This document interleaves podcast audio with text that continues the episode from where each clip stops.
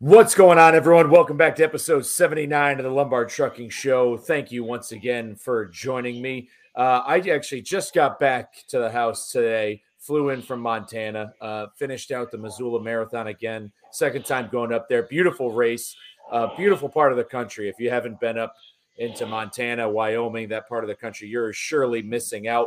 But without any further delay, I got a very special guest with me today. Probably one of the most funny Twitter personalities you you you could find out there. Uh, he calls himself Goose on Twitter, and he calls himself Goose in real life. So, without any any further you know delay, I'd like to welcome to the show finally, Mr. Goose. How are we doing, sir? Good. Well, thank you. I didn't know I was that funny, but I try. well, that's. Try. I think that's the point. The thing is, it, I, it seems like you're not trying. That's where that's what makes you the the well, personality you. you. are. Yeah, you, yeah, you well, don't you don't hold back. You let it rip on Twitter. Something that's very something that's very rare. Some people are apprehensive, and uh, and it's it's commendable and respectable. I'll do the same thing to your face if you get mine. So you know, I'm generally a nice guy, but don't don't fuck with me. You know. So yeah, absolutely. So what do, what do you got going on back there? You're doing some cooking. So I got we got a 10 pound prime brisket on. Uh, I'm cooking now for tomorrow uh, for the girlfriend's birthday. We're gonna do some steaks later along with it for tonight. Um, that's basically what I'm doing here, sitting out here in 100 degree heat next to a 300 degree fire as we're smoking a brisket with some uh, post oak and Texas way, you know, low and slow, and try to do it the best we can. Oh hell yeah, man! No, I, I love the sound of that. Uh, un- unlike what some other naysayers might say, the best barbecue is made in Texas, and that's even by right the people who live here they're making it better than you can anywhere else. Oh, yeah, yeah. the heat down here it's it's hot. I'm not gonna lie. The weather in Missoula is like gold, Goldilocks conditions up there. Oh yeah, especially I, I for running. I miss I miss. I used to live up in up that way, and it was it was great. You know, but here we're back here again, so you know whatever. Hey, well, yeah. What, what can you do? Yeah, you got to take take it with a grain of salt. I'm not I'm not too unhappy about the winters. I can't I can't complain about them too much. But um, generally, no. Yeah, but uh, so you you mentioned you, you used to live up that way. Let's let's get right into it, man. So what's what's your story? How how'd you get into trucking? Did you do anything before that? Where uh, yeah, where do you come from? So uh, basically, I guess I'll just start like high school, right? All I ever wanted to do was fly F-15 Strike Eagles, right? That's all I ever wanted to do, and just life didn't work that way. So ended up going to college um, for aviation degree and you know worked through most of my pilot's license that first year, and just a lot happened that that year. My parents sold the house I grew up in and moved to Florida, and just you know whatever. We had a lot going on, and I decided to help them out. So I went home, got a job doing security. That did that that sucked. It didn't work out very well, and uh, then I got a job with my uncle doing construction, and I started I started as a lonely, lonely laborer on the bottom of the pile, you know. My uncle was like, if you can get along with this guy, you can get along with anybody. And about three days into it, he was laughing and we were having a good time, you know. And I learned a lot those couple weeks and then moved into mason tendering. And he'd already known he was going to have me pumping concrete. So that's what I ended up doing a few months after starting to work for him. And I'm driving, now I'm driving an F550 2001 7.3 liter a ZF6 speed four wheel drive, 38 gears, massive truck, 201 inch wheelbase, the service body on it, and I'm pumping concrete with it. I'm pulling this little 15 foot pump. Uh, first time I'd ever really backed up a trailer, you know, big, you know, outside of garden tractor and stuff. And I pulled one trailer one time, and this is the first time I'm doing it. I had to put this this concrete pump inside a Connex, you know, a shipping container and there's 50 people watching me. I've never driven this truck before this morning. I'm trying to back this little pintle hitch single axle in here. I got it, but you know that's where I learned to back up, and that's where I learned you know the basic skills for driving. And I started doing um, pulling the equipment trailers around, hauling materials and stuff. And I didn't have a CDL. I did that for eight or nine months before I got my license, my, my actual CDL. And I mean, yeah, it was a little questionable, but whatever, we didn't get caught. So uh, my uncle helped me get my CDL, And then from there, you know, was, we had a custom built gooseneck for that truck because of the service body. And then, uh, you know, I moved, ended up leaving that job after I bought my pickup, and uh, I ended up working for a company out of Tampa. Went to New Orleans. I was working on the uh, what do you call that? The VA hospital after when they were rebuilding it. That was a cluster of a job, and I ended up quitting concrete and going to do demo. And while I was doing demo, you know, I uh, drive the end dump every now and then. Got to move, you know, equipment once in a while. Um, and at this point, I didn't have my Class A with air brakes. I just had a Class A. So I'm, I'm doing this stuff illegally, but who cares? You know, I didn't get caught. And I upgraded my license to air brakes finally a few months after that. And um, I was driving a roll off after that for a bit too for a friend of mine and doing high sides out of DFW. And we'd roll into the uh, plant, the uh, the steel mill at like 150. You know, we didn't care. You know, whatever. And uh, so I got my air brakes, and then uh, what did I do after that? Oh, I got a job in the oil field down here. And, uh, you know, whatever. It was a job. It paid pretty well, you know, how the oil field is. And uh, from there, you know, I ended up, we got laid off, and I got the job I had at JR Simplot, which is an awesome company to work for. They're an awesome company overall, and they're massive, absolutely massive. I think they have uh, commercial vehicles. They have um, ten or twelve thousand trucks, class eight, class six, you know, different types because they have potatoes, they have fertilizer, they do cattle, they have all kinds of trucks, right? Um, when I was there, we actually bought some of the first 880s and they bought uh, 2,000 at one time to be delivered over several years. And we got some of the first bunch. Terrible trucks, hated them. Um, weren't built correctly, you know, but welcome to newer Paccars, you know. Um, that, I learned a lot doing that. Pull, put many miles behind a tank or in front of a tank. Um, just farm roads, you know, back back roading it through fields.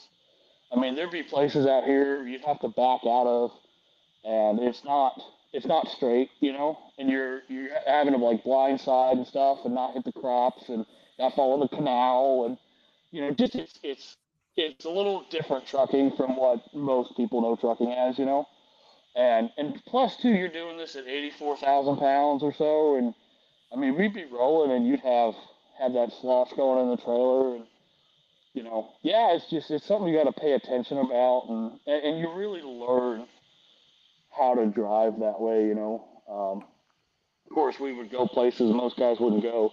Wooden bridges didn't scare us. Um, if the weight limit on the bridge was three tons, it didn't matter because we have a permit, you know, says we can do what we want.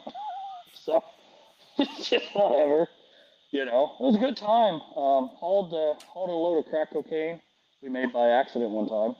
That was um, interesting.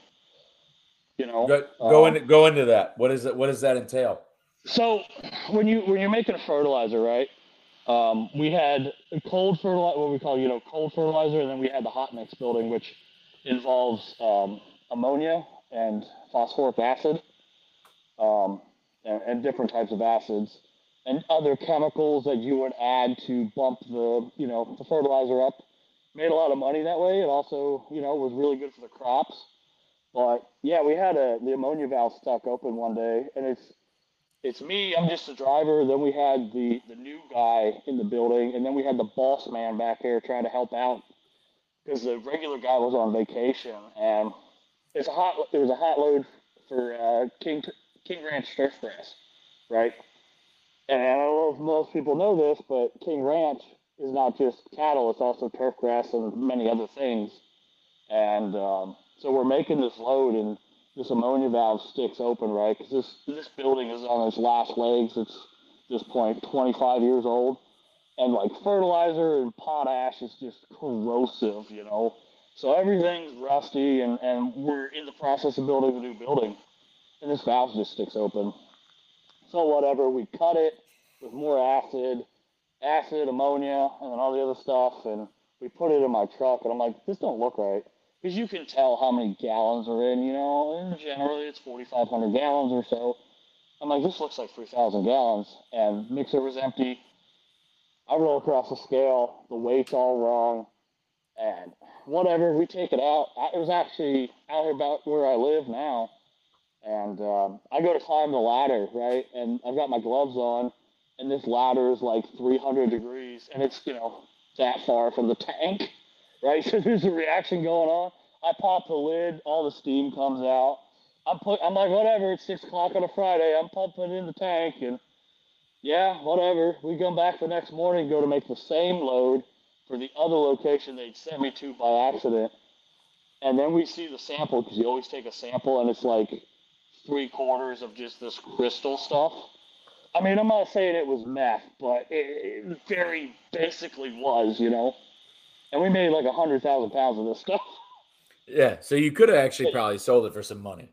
Oh yeah. Oh, I mean, we had one of our drivers in Shreveport one time, and he was hauling CN9 product to um, paper mill, and what they use that for is a um, it, it, helps promote uh, microbial growth in the sewage in the in the water, and it helps you know eat all the crap in the the water that comes out of the plant. Did that stuff all the time, and he stopped in Shreveport on the way back at Walmart, and he had this lady. She's like um, you haul fertilizer? He's like, yeah. It was like, anhydrous ammonia fertilizer? And he goes, uh, no. He was empty and it was not anhydrous, but he, he knew what he, he wanted to do with it, you know. They just, whatever. At, we had um, DEA show up one time asking about that kind of stuff. They posed as farmers, right? They wanted to tour the plant, not something uncommon. And they're in the plant and my boss says uh, to them, they're in the hot mix building. He goes, "Yeah, we can make all kinds of stuff back here." And they they ask, "Well, like, what do you mean?" He goes, well, "We can make crack cocaine." And next thing you know, he's on the ground in handcuffs. You know, just he he's a crazy old guy, you know, but he was good. He was a really good guy. I was glad to work for him as long as I did, you know. Um, he just got forced to retire here recently, but um, you know, it, it was a great experience. I'm really glad I had the time there. Um, as as a trucking learning experience and as a as a personal learning experience because you know we, we did a lot of stuff outside of driving. Um, in the summertime, we'd clean tanks or, or we would put the mixing mill together. We all welded pipe together, you know, just and just good life. I made a lot of good friends there, you know, a lot of good contacts and and everything. I was glad to be there. Um, after that, though, man, I went and worked for another buddy of mine, or with another buddy of mine in uh, out of Minnesota, and man, that was that was a time of my life. Uh, we leave like Monday, and we get back Friday afternoon, and we put in over five thousand miles. Um, about hundred hours a week. Doing some team driving? No, oh, singles. Just, just, just, just balls to the wall. Yeah. So uh, what what year about is is this? Uh, this is about 2017. okay. Um, yeah, 2017. I got the job at Simplot in 2014. I got my CDL in 2012. Um, I graduated high school in 2010 to make everybody feel old. Um, but uh, yeah, so we're we're in 2017. Now we're running. First truck I drove for this guy, beautiful truck that uh, Force Fakes put together called Albino. Uh, white Peterbilt as a show truck, magazine cover truck, uh, multiple award winners and it's a nice truck. And we're driving it. Um, we're pulling it end dump, uh, stain, uh, aluminum, spread axle and dump. Uh, we're hauling scrap metal out of Minnesota, North Dakota, South Dakota, going to uh, Chicago or Detroit or down in Indiana or even we've been to Kentucky. Um, so we did that out, and then coming back, we put in steel coils like you would haul on a flatbed. Um, most of the time we didn't chain them. Sometimes we chained them. We had chain pockets. You know, we just throw rubber down and run two chains through them. Technically not legal. Technically legal. Depend on who you ask, right? Um, didn't care. You know, we run one or two 48, 50,000 pounders in there, you know, and just go on down the road, um, back up to the cities, and then do it again. We do two or three runs a week and just constant. I mean, just constant. That's all we did drive, you know. And you get about four hours of sleep a night, do about 1,200 miles a day. Um, and obviously, this is all right right before E Logs is coming in, and the guy I worked for was an absolute dick. You know, like it just didn't work out, and so I left that job middle of the year, and uh, went went out to see my buddy in Montana, and ended up getting a job out there for a reefer company out of Great Falls. Decent company. I have no real complaints. Um, but yeah, it just kind of wasn't my thing there either. Um, it, it was all right. Like I didn't mind doing the job. We did run e-logs. Um, we were still on paper, so I, you know, I did. Uh, this is a story. Had a reefer breakdown one time, right? And it turned out just to be the um, RPM sensor, which is real common on Thermo Kings. 25 cent, you know, connector. And all you literally all you can do is just cut the connector, strip the wire, and wrap it around the bolt for the time being. I didn't know this we spend like six hours trying to get it fixed on a Sunday. 250 bucks for a 25 cent part, three minutes worth of work, right? And it is what it is. Now I'm behind. I got to be in Portland on Tuesday. I didn't sleep that whole time. I just 68 mile an hour truck and off we went. You know, it sucked. But yeah, we got there. 2,546 miles, I believe it was. One shot nothing but coffee and some, you know, some food. That was it. Um, did all right. I mean, the job was okay. Um, the, the, the guy in charge was a little bit of an asshole, some customers and stuff, and I don't know, just just didn't work out. So I got um, ended. This is right at Christmas, and so I take a job working back in DFW for a guy I'd worked for doing demo. Um, so I did demo and I did construction, right? Pumped concrete. Um, I did demo as a foreman. Um, and uh, you know, run run equipment, ex- uh, excavators and stuff. And then uh, while I was working for this guy, we were doing interior demo, and I was a supervisor uh, or a superintendent. Wasn't very good at it, but I was a superintendent nonetheless of interior stuff. And um, anyway, he knew I knew about trucks, and he wanted me to come work for him, so I did. It, it was an okay okay gig. Um, we did that, and uh, I was running a roll off around DFW. Um, you know, I was mechanicing a little bit and doing all the whole thing. Um, and I don't know, six months into it, um, another company, Billy Neighbors Demo, who some people might remember from they tore down the wrong house. I don't know if you remember that. It was hilarious. It was an accident, right? And they tore the wrong house down. But anyway, I'm working for them. Now I'm driving a uh, 2001 379 day cab, six and a quarter horse cat, 18 speed, and it's, I forget the wheelbase. It was like 200 inch wheelbase. It's a short little truck, four axles, right? Set up for heavy haul, doing all kinds of crazy shit.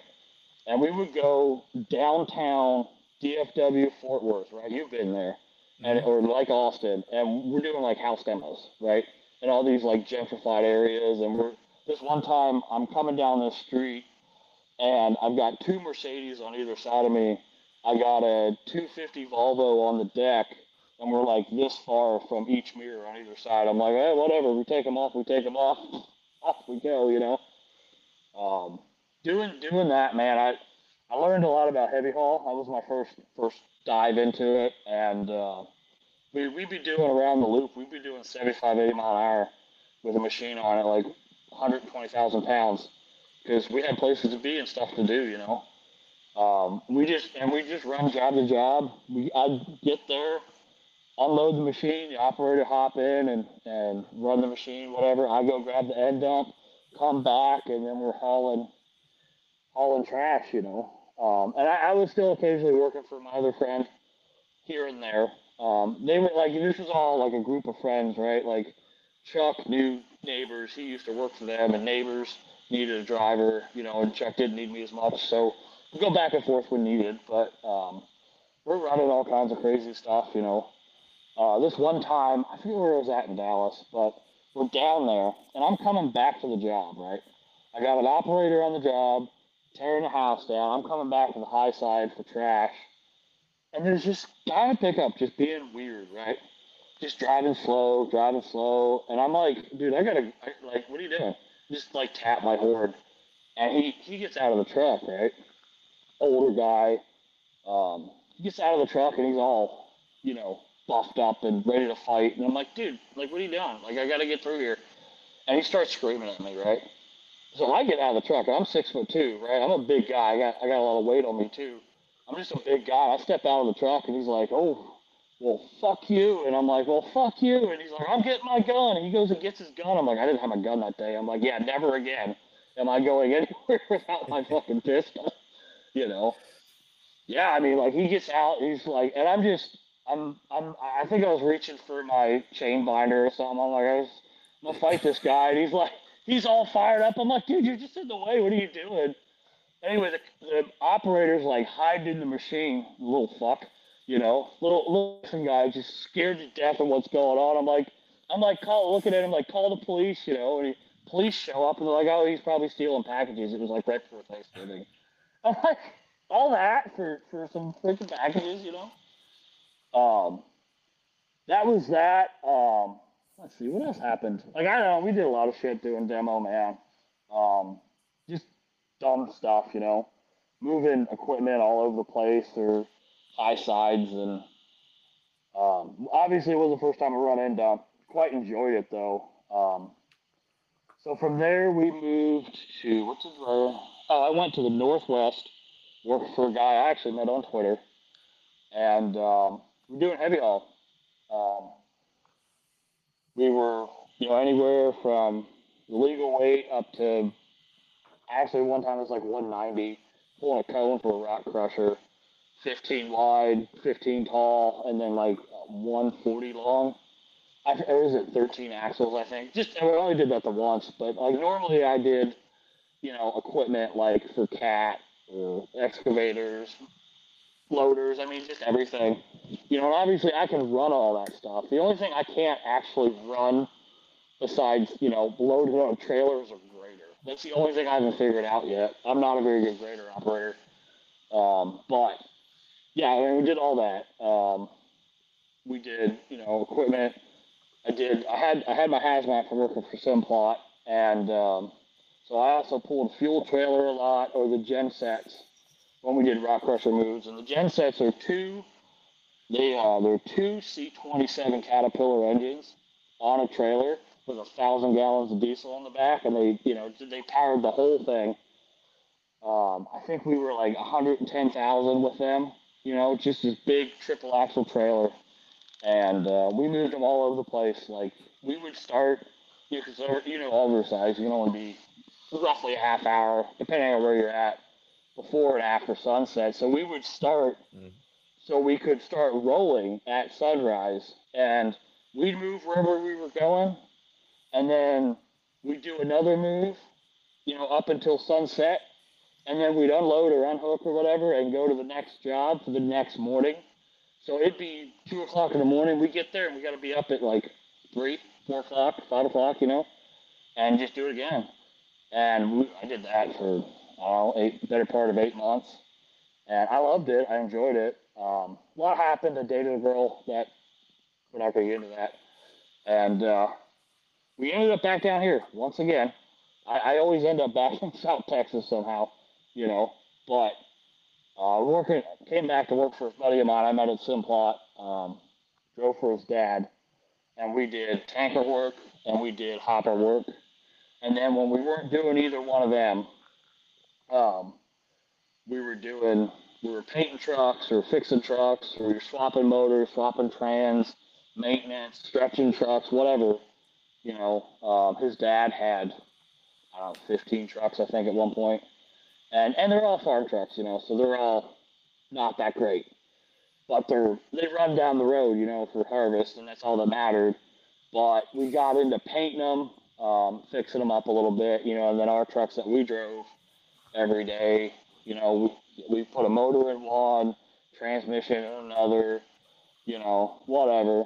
I was driving a 04 379 with a 70 inch stand up MBN cat, 18 speed 355s on big rubber, pulling a, I think it was 8,500 gallon oil filled tank. Um, enjoyed that too. You know, and we were working for Simplot, so we were busy.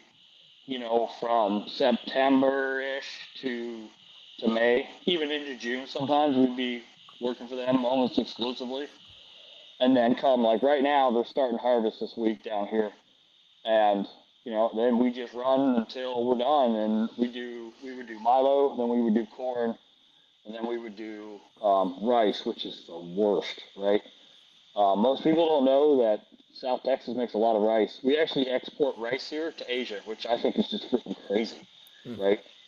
Um, and we're hauling it, and, and you're out in the rice field. You, you know, rice paddies are wet because rice thrives in the wet, and it's hot, it's humid, you know, as hell, and you know, you're just sitting out there with the, the flies that are like this big and the mosquitoes that are that big, and um, you're dodging hogs and, and all kinds of crap, and you're dealing with cranky farmers, you know, that this, this is the normal. Um, we did that all summer, and then you know, in between, we're, we're working on trucks or fixing this or fixing that, and just constant. You know, I mean, every days I do 20 tires, and I, I, I give a shout out to tire guys because no, thank you. I don't know if you've ever done a tire. oh crap! With that, you with know? that crowbar. With with the crowbar, it's 110 degrees, oh my god, no, thank you. And I like I can't I can't even do probably one now with my back the way it is after that accident, and you know, I mean, I would if I had to. You know what I mean? Mm-hmm. So, but from there, you know, that worked out for a few years. Um, now we're into late 2020. Uh, I met my current girlfriend, who's freaking awesome. Um, we moved into this house we're at now, which is actually the our landlords is the father-in-law of the guy I was working for, and they're great. Um, and this place is awesome, right? We went out in the country. There's a there's a cow pasture right here. You know, there's a there's a cotton field over there. Um, and our closest neighbor besides our landlord is like a half mile away. So I can't so, complain. So are you around DFW or you're down in the valley? I, no, I'm not even down in the valley. I'm on the coast. Um, ah, like Victoria area. Yeah, yeah, I'm like an hour from there, and I'm an hour and a half from Houston. Um, okay. I'll I'll message you where I'm at. But I, I think I told you the one time the spaces down that one highway, you know, down near the end of that, we're right there. Mm-hmm. Um, yeah, it's a nice area. I can't complain, except for the heat and humidity. you know, that's the only part that sucks. But we're here. Uh, she works for the state down in town, you know, in the other town, um, as a marine biologist. So we're kind of we're kind of stuck here until that job is no longer her employment. So which is fine. I don't I don't mind this area, you know, and I can obviously as a truck driver you can go anywhere in the country, you know, which is awesome. But um, yeah, we're down here, and, and, it's not bad, you know. I, I try to stay out of Houston, Austin, San Antonio, DFW because places are crazy, you know. Oh, the yeah, the cities are really busy. So, uh, what what are you doing? What are you doing trucking wise now? Do you have your own truck? Who are you? Uh, are you driving for somebody? No, I drive for somebody. Um, we know him on Twitter. Um, but we, we've been friends for a long time. And um, I came in when his mom got sick and kind of it worked into a job. Um, after after I was working for my buddy here, uh, I got a job hauling produce um, from basically LA to Houston and back. That's all we did. You know, a turn a week, no e logs, just just get getting after it. You know, and it was all right. It's just those guys were, you know, they they were from LA, you know. So, and then when he got his mom got sick, I said I'm gonna, you know, I'll help you out, and so and it worked out here. So I started that in April of 21. Um, I took over the W from him that he had bought brand new, only had 85,000 miles on it, and um, nice. Yeah, and uh, that uh, what was it? That August actually, it was actually July. June, we were looking at trucks, and August, I we left Cali and we went to DFW to Rush and picked up the new Peterbilt flat top, um, 2022 cat or Cummins with the full gauge package, one of the very last because they're already putting out that digital stuff, and this was this was the tail end of that. It has a late July build date, you know, so it's one of the very last. This truck's been a pain in the ass. like in comparison, that truck I put two sensors in, uh, D- uh, DPF pressure differential, and the deep uh, the DEF level gauge. That's been it, right? That's all the major issues we've had with it, which neither one of them are a really big deal. Um, his truck, and it's not that we have issues with it, but like it's got a cracked flex pipe, it's got air leaks that we can't find. A couple of the chicken lights are already out. You know, it's like just it was like it was built on you know built on a Friday afternoon, and they just didn't care. You know, the quality of Peterbilt really went downhill, whereas that truck barely has a squeak in it at 260,000 miles now, and almost four years old. So yeah, I'd say overall, and I was actually just having this conversation with somebody. I think the W9 is probably the the coolest truck out there. I think that they're and uh, they seem they seem to be a lot of people's favorite. Like I just love the way they look. Yeah, yeah. I feel I feel like that they're the they're they're basically the the best dogs out there. I, I think for like over the road, they're pretty cool. You know, I think they're the best for for anything that you would normally see. Um, now, when you get into some of the bush work, a C500's freaking cool as hell. And mm-hmm. one of my favorite is a T800 high hood, T800H. Looks just like a W9, but the hood's like 80,000 feet tall. You know, it's huge. Yeah. Which I just think they're cool. Um, you know, I, I know some guys like Freightliners or Macks or Volvos. I, I'm sorry, you know, I can't. I just can't even like them. Oh know? yeah, I mean it's it's like Nike or freaking you know Adidas. You know that's just whatever your mind floats towards is how it works, and what yeah. gives you gives you a good experience. And, and so and with that W nine, you're that's your route. You're basically running just produce from LA to Houston. That's kind of what you've been doing. No, nowadays um, we started with a dry van. He had he had he bought new back in 08, 07, I think. And um, when we bought the new truck, now we only have one trailer and two trucks. That's a problem. So we came across a deal on this reefer I got, and it was right as all the prices were creeping up, you know. And we, we got a pretty decent deal. It was a year old, um, had like 1,400 hours on it, um, and it was an old lesser trailer. But it was it was clean. There was not a scratch in it, not a dent, not nothing. It, like it barely been used, or it was used by one guy that cared, you know. And so we, we bought it and brought it home, and I've been running I've been running all kinds of stuff. I still do dry van freight in it because um, we do have a customer. We do monthly, so we do do that with it once in a while. Um, but yeah, I try to stay in the produce, you know, because it pays better, and I just kind of enjoy it, you know. Especially like what I did the other day. Um, you know, I loaded all day. It took me all day to load, and then I just took off because even with the e-log, you can do that with the ag exempt, you know, mm. stuff. And, and, and it's a real gray area. I don't like using because I don't necessarily agree with it, but sometimes you have to. And it is what it is. You know, you do 600 miles after loading for 17 hours, you know, and as long as you're not tired and I, you know, obviously would be safe about it, but, um, yeah, I mean, you just, you just roll. Um, and, and like I like doing produce anyway.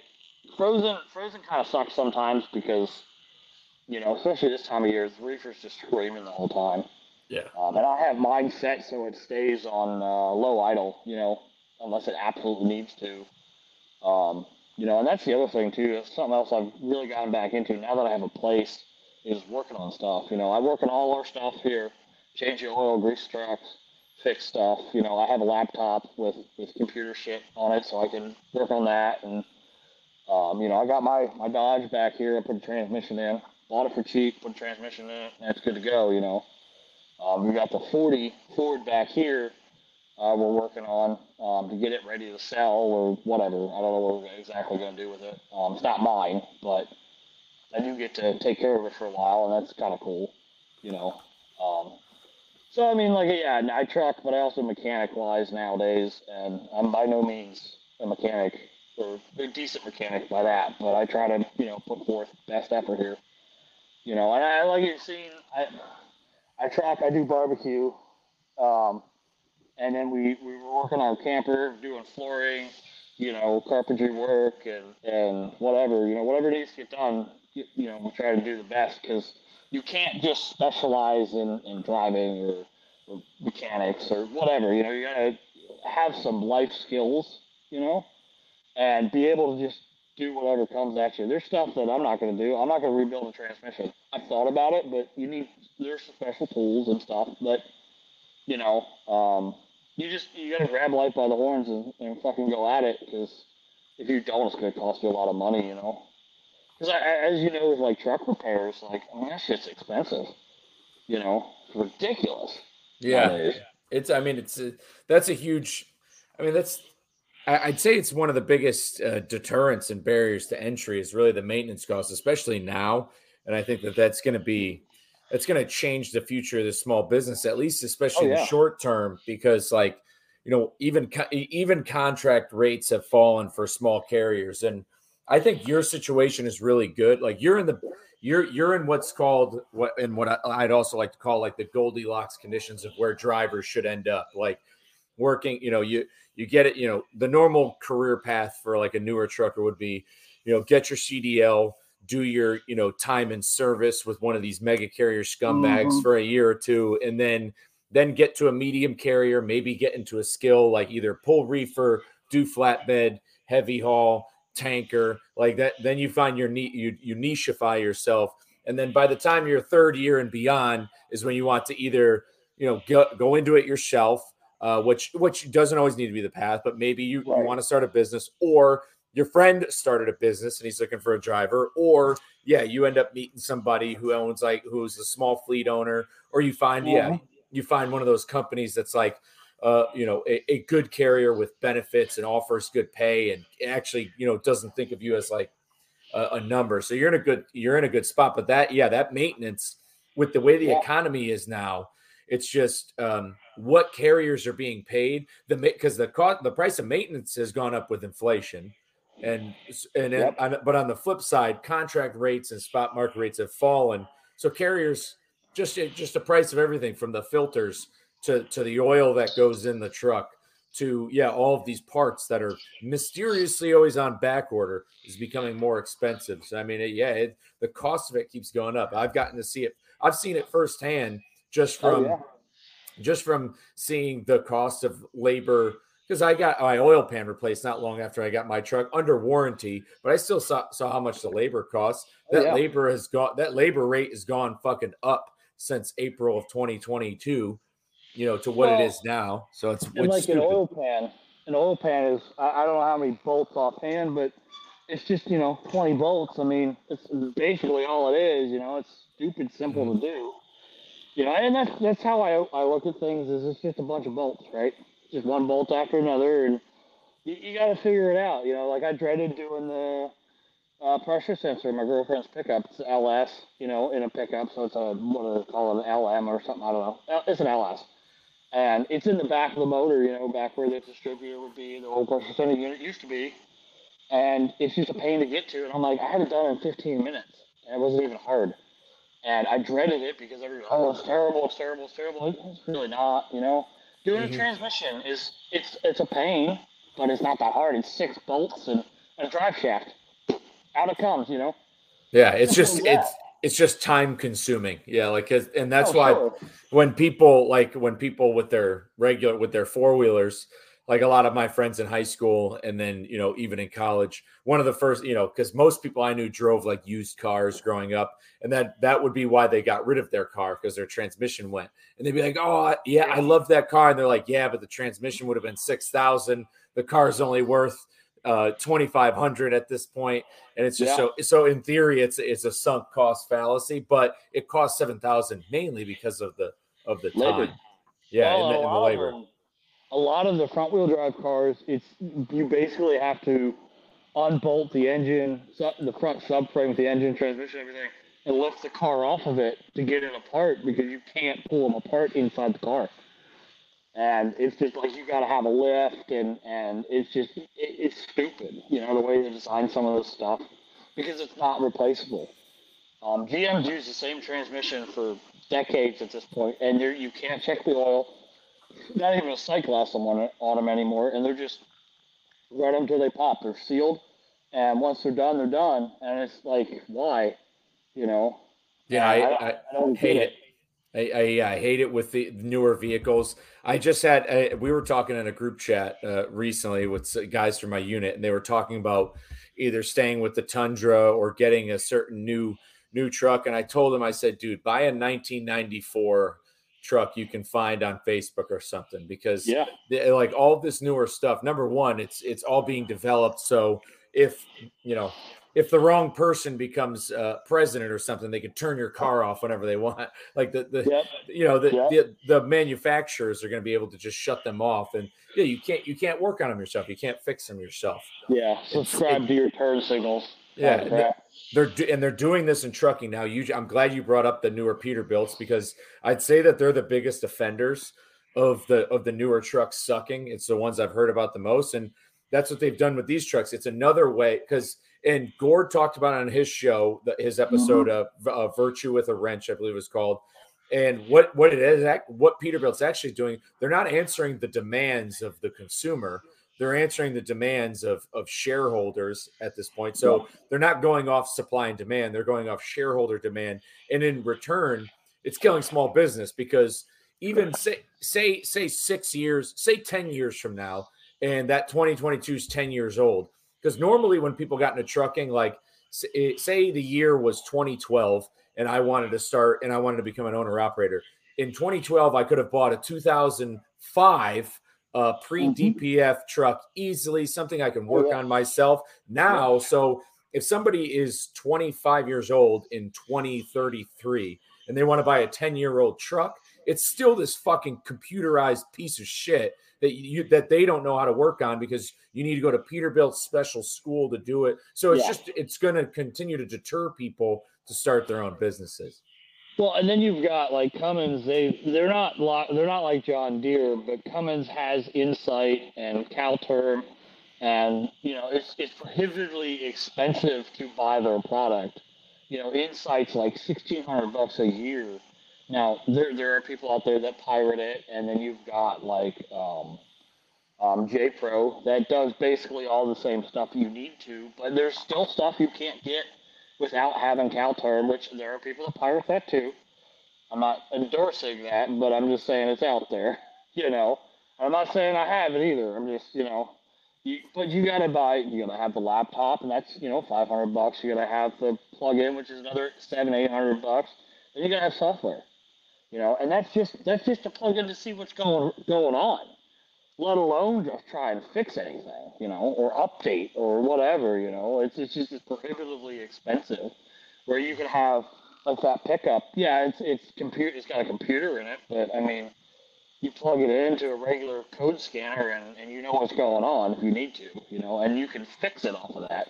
You don't need anything that's thousands and thousands of dollars to work on it, you know, which is yeah. You know, I mean, that thing doesn't even have power windows. You know, it's crank windows, manual transmission, just old school. You know, and what more do you need? You know, mm-hmm. well, you don't you don't need heated seats. I like heated seats. Okay, I do. You don't need them. You don't need power windows. You don't need you don't need you know all the fancy radio stuff. I like Bluetooth. That's all I need.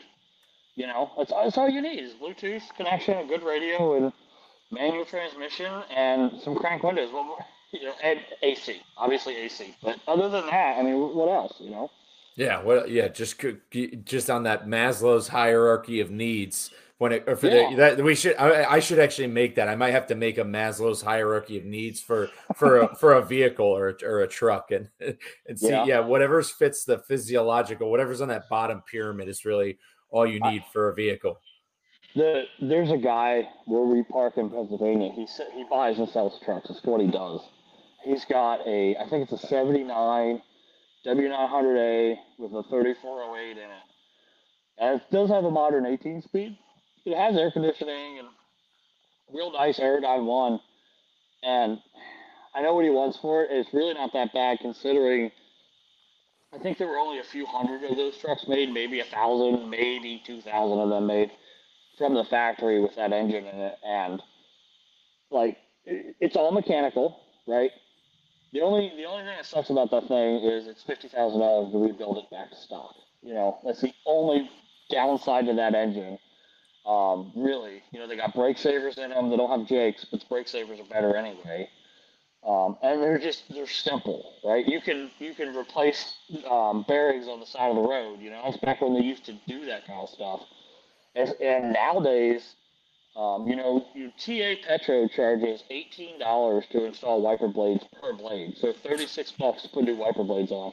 And I asked them one time, like, what, why, why, why do you even offer that? And they said because the big companies think it's cheaper to pay that than to have a driver fall and get injured and have to do all the workers' comp. And I, I get that, but like if you can't change your wiper blades or at least your oil, what are you what are you doing? You know, like just even in general life, you need to be able to do that. Fix Dude, a flat, you know. Re- really, really glad you brought that up, and that that's because that's something I never even thought of. That that definitely needs to be said on this show because we we we lambast and we and we rail against um, you know the the CDL milling industrial complex. That's become an actual thing with these mega carriers is any problem with the truck. Yeah. They don't want mm-hmm. the driver. They don't want the drivers doing anything. They don't want the drivers yep. touching it. If it, yep. yeah, down to the windshield washer blades now. Yeah, and, and, it's and that and that's true. That and Gord was talking about this on that same show. How Peterbilt was trying to roll out like how when you stop the truck, the the brakes would apply, and it's essentially teaching drivers not to apply their own brakes, and it's like, well, and that's that's that's, that's the, the road this goes down. I, I don't I don't have any problems with technology, right? Like I I I like technology. I like having a smart TV, or I've got um, this truck's got an Apple CarPlay radio in it, which was in it. Not a huge fan. It's okay, but like it's got all that stuff. But the thing is, when you don't do this stuff every day, you forget, right? like automatic turn signals or even automatic headlights, right? And I, I fell victim to this. I used to have an Outlander.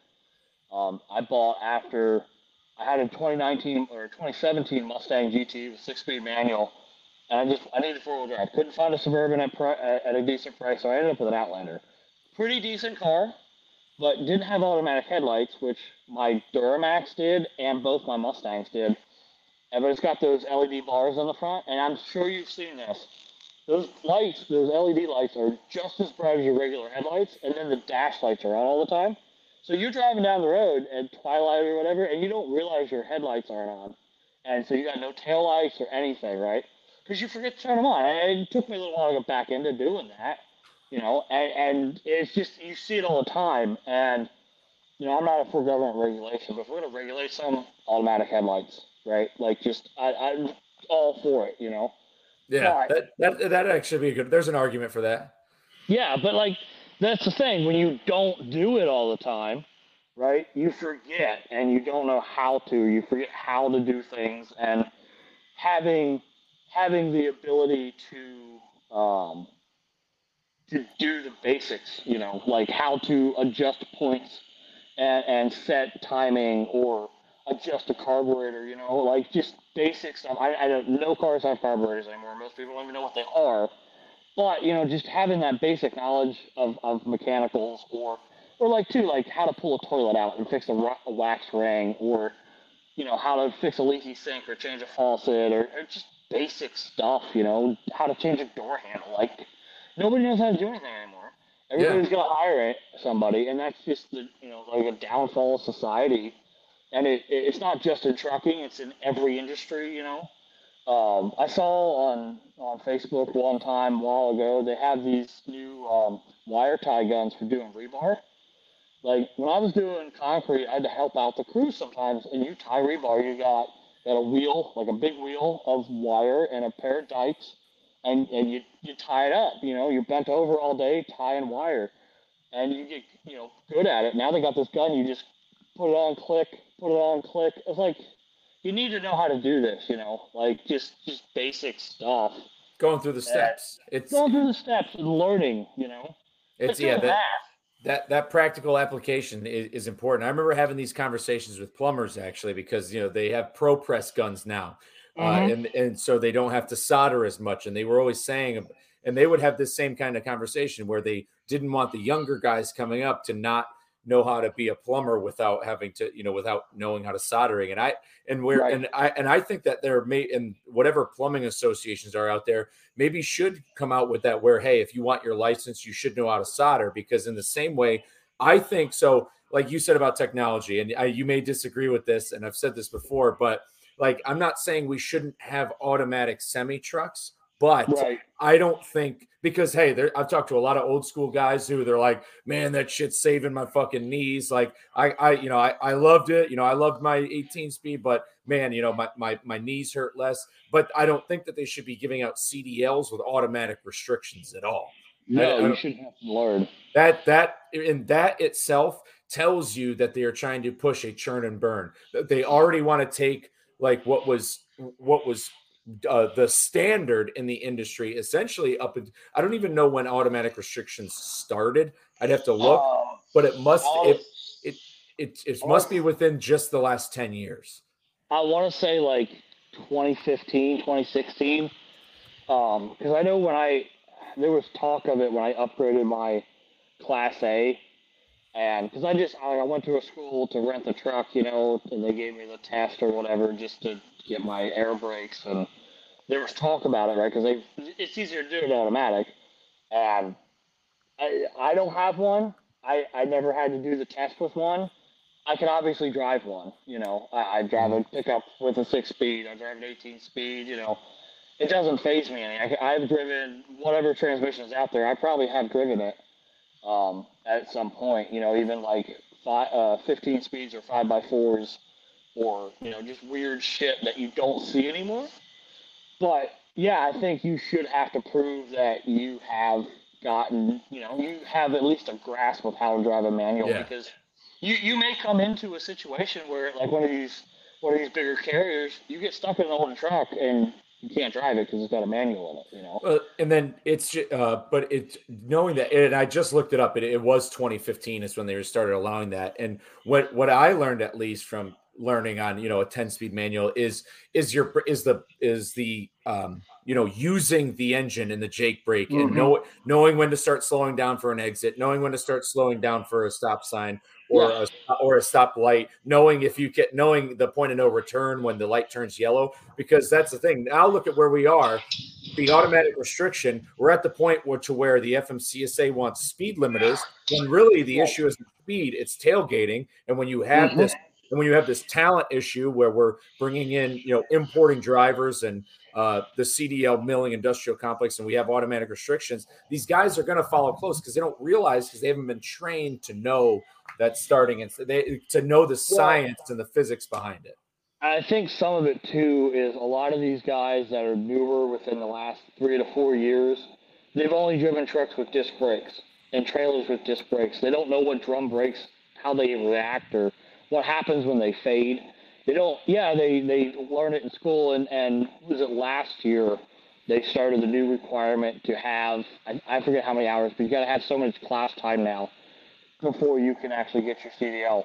My buddy went through that last year, like right after it started, and you know he's a good guy, and I think you know he's done well with it. I think that's a good requirement. You know, I don't like government regulation at all, but when you you're dealing with this kind of stuff, and the, the crap we're dealing with right now, you need it. You need some of that. And I don't think it's quite far enough.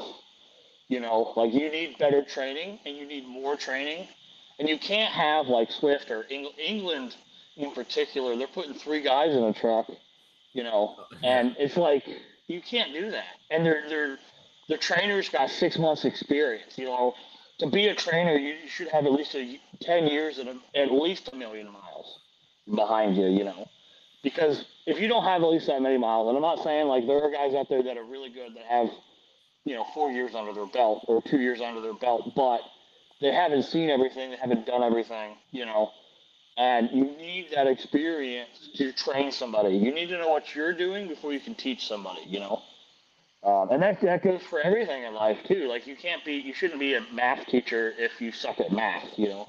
Because I had some of those in high school, and they suck, you know. It's just everything. Like you, you need to have the experience in that field to teach other people. Otherwise, you end up where we're at, and they all suck. You know, they're all terrible.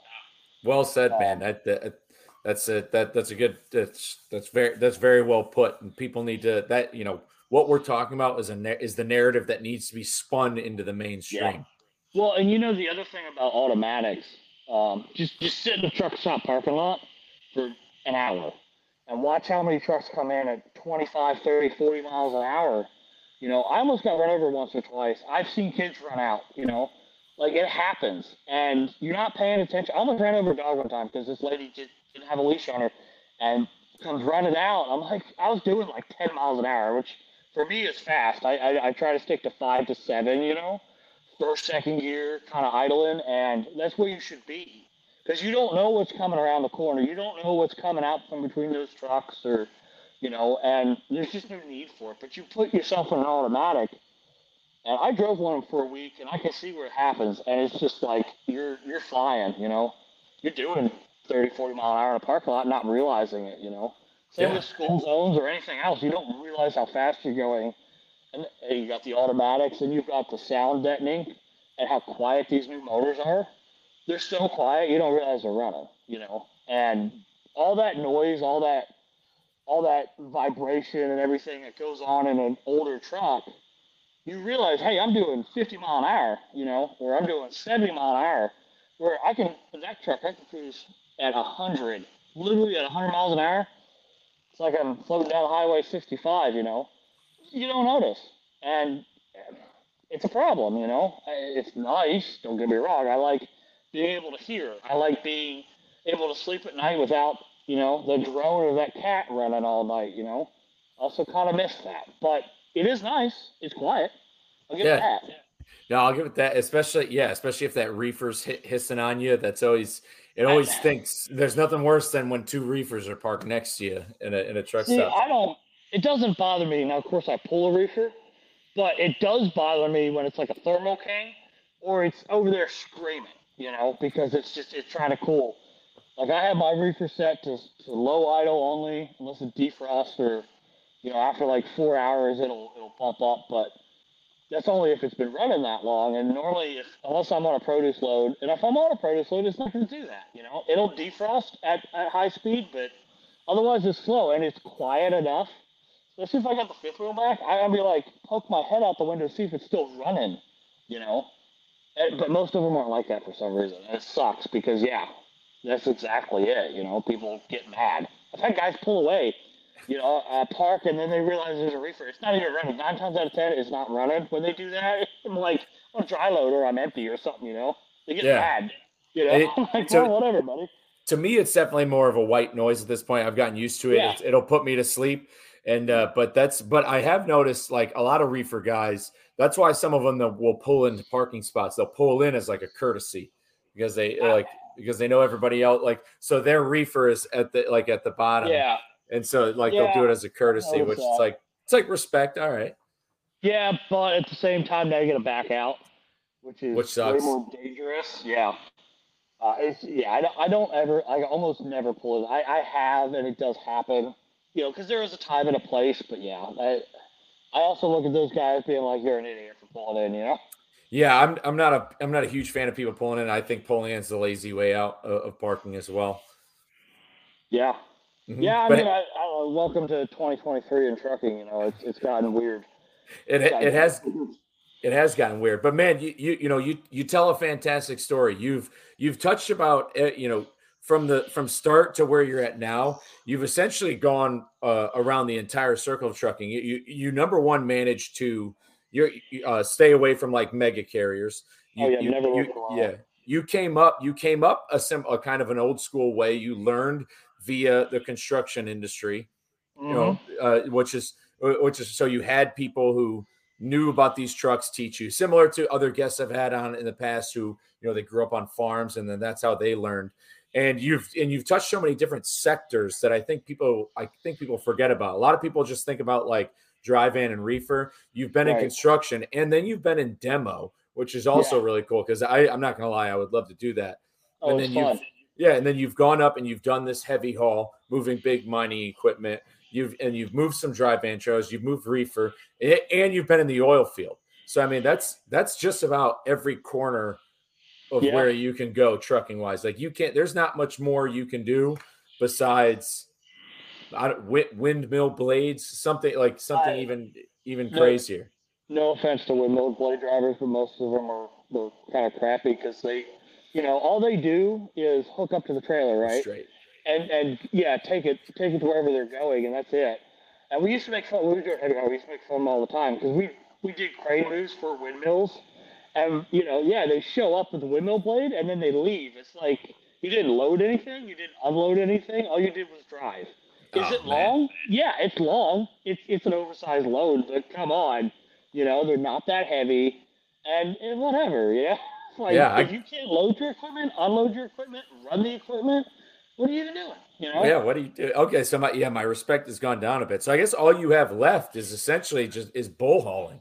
That's it. Yeah, I haven't done that. I want to do that just to say I've done it. You know. Yeah, that's um, get that. I know I've had. There's an itch I always have that I want to do it. And I know a guy, eh, we talk on Instagram, he lives in Georgetown and he does it and he's, you know, and he makes it look real cool. And there's yeah. a couple guys on TikTok who make it look cool. But I, like I said, I'm trying to put myself in a position to transition off from being over the road so I can like start right. a family. And I know bull yeah. hauling is like, you've got to basically, you got to swear an allegiance to the road when you, when you do that. When I was doing a reefer out of Montana, I worked with this guy he was i think at the time he was like 81 years old and he was doing this just to stay out of the bar you know and like he actually taught the guy that started that company how to drive a truck right and he was a cattleman he was a multi-billionaire but he's just doing it for something to do because he'd run the run the help off the farm off the ranch because he'd work so much i couldn't keep up with the guy he'd leave at four o'clock in the morning we'd run till 11 and have an hour lunch and then we'd run till 10 o'clock at night every day. And he's just running, running, running. I'm like, how do you, I'm like, dude, do you not sleep? Like, what is this, you know? And like, I run hard, you know, I used to run really hard back then. I'm like, I'm struggling. And he's 81 years old. And that's just, that's that bull hauler mentality. That's that rancher mentality that you don't see anymore, you know? Yeah. And, and I miss that. Like, that's what everybody should be doing. That's, and, and yeah, you know what? Like, uh, there's guys out there that, that yeah, that that mentality, that lifestyle, I, I'll call it a lifestyle. It sucks, right? Because you're not home. You're not you're not enjoying your time with your family, your friends, and but it's what you know, it's what you do, and it's all you know. You know, like like my uncle, he's been doing construction for almost 50, 50 years now. You know, he started doing construction at 14. He's 30 years older the day than me, and yeah, I mean, it's all he does. Even even now as a general contractor for a big company, all his job to do is to sit in the office, right, and do the paperwork and handle the meetings and stuff. You will find him out there swinging a freaking hammer. He fell off a ladder a few years ago, broke his elbow, and then his boss was like, "John, like, what are you doing?" He said, "I will put an elevator in, but you don't need to be on the job site. Like, you don't need to be out there anymore." He said, "You earned it." you you sit in the office now and you do your job. You don't need to be out here doing theirs, you know. But no. that's that mentality, you know. And, and it'll be like that till the day he dies. You know, that's just that's the way those guys are. I'm a, I'm a, and what's what's awesome about that mentality is why, and I talked about this with Rachel Premack when she came on the show, is pre deregulation. That's why the industry was in so, in some ways better talent wise as so to speak i'm yeah. not saying that you and i suck because we talk about the you know this is what we talk about on twitter with the new drivers and the new generation coming in but pre deregulation you had the union guys who took pride in the job because it was mm-hmm. a union job they looked nice they were presentable they kind of you know the, the training it was hard to get in the barrier to entry was hard like to get yeah. your cdl and getting a truck was hard and then on the flip side the non-union guys were the agriculture, the bull haulers. They they were the yeah. outlaws. Scam. So they so they were and and they lived by a different code. And their code oh, was yeah. well, we're not the union guys. We're we're going to try to we want to be better than them. So they held themselves to a code and they said, I'm going to mm-hmm. work harder. I'm going to run harder. And so so the entire industry was better because of that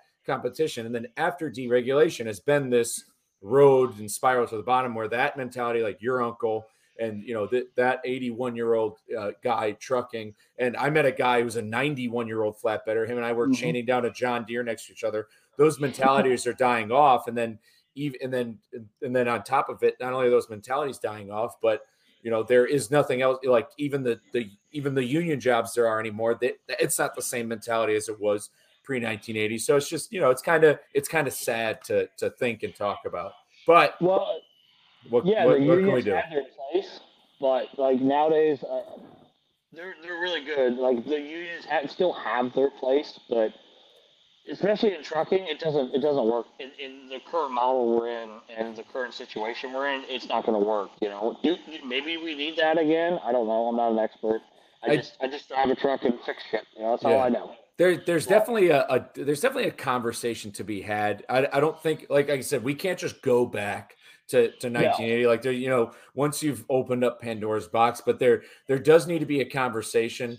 Um, these me- like the thing is in any other industry, these mega carriers like Werner, Schneider, you know, any of these companies, if any of these companies treated workers in any other industry as such, and the training was this poor, especially just yeah. down to the safety, because a lot of the oh, reasons oh, yeah. why places unionize has to do have, has to do with workplace safety. So if mm-hmm. any of this is happening, if this was happening in any other industry, um, like any of the workers would have be- definitely been demanding to unionize. But the reason why they don't is because the talent they bring in is immigrants, people, new people to the country, and they give them this piss poor training, and it's the, and that's why it's the churn and burn, and that churn and burn, and that you know, and that in keeping it so mixed up prevents it from happening. But like I said, I don't know if the answer is yeah, is to just go back to what it was, but you know, it's just to keep having the conversation about it, just people knowing like, hey, we need to make things better because I don't think it's going to be sustainable. And if it's not sustainable, they're going to force these robots onto us, and then we're going to have right. robots killing kids. So, well, was it today the FMCSA released a uh, released what they want to do about uh, emergency braking, requiring that now? And it's like, do I think it's a cool idea? Sorta. Like, safety wise, yeah, but you know, it, doesn't. I, I, don't care. You could you could tell me the sky is blue, but if the government is going to tell me the sky is blue, you must believe this. No, you know, get oh, away. Oh, yeah. uh, you know, you know what I mean. Like anything the government tells me, I don't want to do. You know what I mean? So. I'm, that's I'm, that's me. But, I'm reading know, this now. Oh, I'm with you. I'm reading. Yeah, FMCA FMCSA yeah. pushes out rule proposal to require automatic emergency. And yeah, I've talked about this a lot. I brought it up on one of my most recent TikToks. There's automatic braking in my truck, and my truck has slammed on the brakes yeah. uh, because of the shadow of a bridge, and I've like mm-hmm. dumped dumped my spitter cup of sunflower seeds all over my thing. Like, what? Like I said, I, yeah, I'm not anti-technology either, but this stuff, like I said, it, you know, the conversations need to be had. Well, and two, like I mean, you, you could apply this to guns or, or, or any any argument is the government doesn't need to. It, it, it, they aren't there to protect you from yourself, right? Uh, you are responsible for you.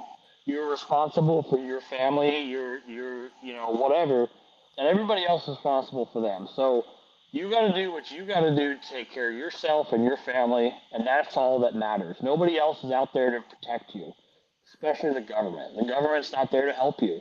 You know, they may say they are, but it doesn't. It never works out that way. The the only the only people they're helping, because that's the thing. They'll say that they're coming to help you, and they want to help, and they do it under this guise of safety. But all they're doing is just helping the helping line their pockets and their fucking right. shareholders' pockets. Well, I mean, it, it's like they're, uh, they're the, donors, yeah. Yeah, it's like the NRA, the HCA. You know, they they create problems. They you know manufacture problems so they have something to fix, so they can get more money to line their pockets, the politicians' pockets. You know, like where, where do you go get into politics and and you know be you know average guy making you know fifty hundred thousand dollars a year, and you go make one hundred seventy nine thousand dollars a year in the Senate or the in the House of Representatives and now how are you worth three three million dollars two years later? You know, like how does that happen? You know what I mean? Like that's just that's ridiculous. Dude, I, I uh, rack my I rack my brain about that every day, and I, I don't know what keeps me from. That's dude. That's why I run marathons because I have to I have to put my body through such such physical torture to get my mind right. off of exactly what you just said. Well, I mean that's just that's I, if dude, if I could just stay here on our little little piece and just not leave, I could work four hours a week, make a hundred thousand dollars a year, and never have to leave the house. You're damn right I'd do it. Yeah. You know, here we are out here working, working every day, driving thousands of miles a week. You know, dealing with with all this shit. Quite literally, sometimes shit in the parking lot. Yeah, and quite actual literal shit. Yeah, and and we're out here doing our thing, you know, struggling, but whatever, you know, we're, we're having fun, I guess. Yeah, you know? no, we're, we're having fun along the way. We're talking about it, and I, like I said, I'm I'm optimistic. I think we're doing good things, and uh, but hey, man, I want to I want to thank you a lot for coming on. Uh, personally, I I just before we sign off, I mean, at any time, can't you just go and fly planes or something? I I don't have my pilot's license. I never ah. quite finished it, and even if I had, it's been so long since I've flown that you know I might be out of currencies. My medicals were up years ago, and I need to I need to go finish it, which means I need to start over at this point. It's been more than ten years, you know. Yeah. And yeah, I would love to. And maybe that's my exit from the trucking industry. If I could finish my licenses and then get a job crop dusting, you know, just go be an aerobatic pilot because I don't know, I have a death wish. You know, like I said, I wanted to fly F 15s and fighter jets. And I don't, the next best thing, 2,000 horsepower freaking, you know, uh, crop duster. Jet, tur- uh, uh, what are they? Turboprop, you know? jet engine powered prop plane. I mean, what more, more, more do you need? You know? Yeah. See, it, like, I think that that's another industry you should look at. Hey, I I know a I have a good friend who's a flight instructor right now. Maybe we'll I'll yeah. have to put you guys in touch because that's that's another job too. Because I'll tell you, in, when I, what he tells me, he's a flight instructor. A lot of these planes, some of them are older and uh, yeah. you know they need guys to work on them. So that's a, that could be another trick, trick, yeah. trick of the trade you you start picking up is is is planes, dude. Well, and that a, the A&P license, man, I got a the school I went to started that program. I had a friend that went through it, and he was working for Gulfstream in um, Georgia. I think all he did was rebuild engines and stuff. And I mean, he was making over a hundred grand a year right out of college. You know, and it, it's a good job, but and like with crop dusting, there's not enough guys willing to do it anymore. Um, you want to talk about truck driver shortage, you know, a shortage of shortages. but there, there really is a problem with with uh, crop dusting and even regular pilots now is becoming an issue because of regulations and all the other crap they got to deal with and the average age of pilots just creeping up and creeping up and creeping up and, and you got to retire you know at, i don't think it's 64 yeah, they, um, they force you to. Yeah, if you were like ATC, you have to be. I think it's 31 or it's just 33. You you have to start before that, and then you have to retire at 52 or 54 because it is so stressful. They they want you out. You know, it pays really good, but it's super stressful. You think our job's stressful? You can, you can imagine that. You know. Yeah. But no, yeah, I, I would love to do that. Hey man, it's well, it's out there. We can the, the, the conversation's already started. Yeah, you know, see, it's funny how at least on the FAA side, because of added stress to to a job, you know, they force you to uh-huh. retire, and the pay is really good. And uh-huh. no matter what anybody tells you, trucking has still become is, is is a stressful job. You have a lot to worry about for oh, yeah. for over the course of 600 miles, and then finding a place to park. You know that that's a lot of added stress. I mean, there's a reason why most people don't do it. If it if it wasn't stressful, everyone would do it. And oh, so yeah. it's just like, and so you'd think that the that the FMCSA would would require the same things, like, hey, pay better. Hey, you you can't drive past fucking you can't be 91 in flatbedding or something. Although right. you have to, you'd have to pry their hands off the steering wheel for, for something like that. but you know you'd think it was. But who knows? Maybe we'll we'll get there. But dude, I, yeah. I can't thank I can't thank you enough for coming on the show. Before you sign oh, off, where where can the people find you? Are you just on Twitter? I'm just on Twitter nowadays. Um, What's that's that's um, I don't, I don't even know what my Twitter handle is because I've had so many because I have been on on you know unemployable with Twitter. I guess unfavorable, but uh, I think it's W at yep, I'm pulling it up right now. At yeah, W Yep, at W Goose 900L. So That's me. Yep, W Goose 900L. Guys, make sure you go out there and follow him. Well, don't follow me if you're gonna get your panties in a bunch because I do that all the time. You know, if if you haven't noticed. yeah, if you if you if you get butthurt easily, if you're offended don't, don't. by yeah, or if you're offended by people's general overall opinions, just yeah, just to, to, just don't follow. But if you like to smile and laugh and engage with uh, funny people on Twitter and talk freight, then fucking hit them up. Hit both of us up because that's what we do. Yes, sir. But hey, man, man, Yeah, that's awesome. Good luck with that brisket back there. That's going to do yeah. it, guys, for episode 79. Appreciate you listening. And with that, I will catch you on the next one. Take care.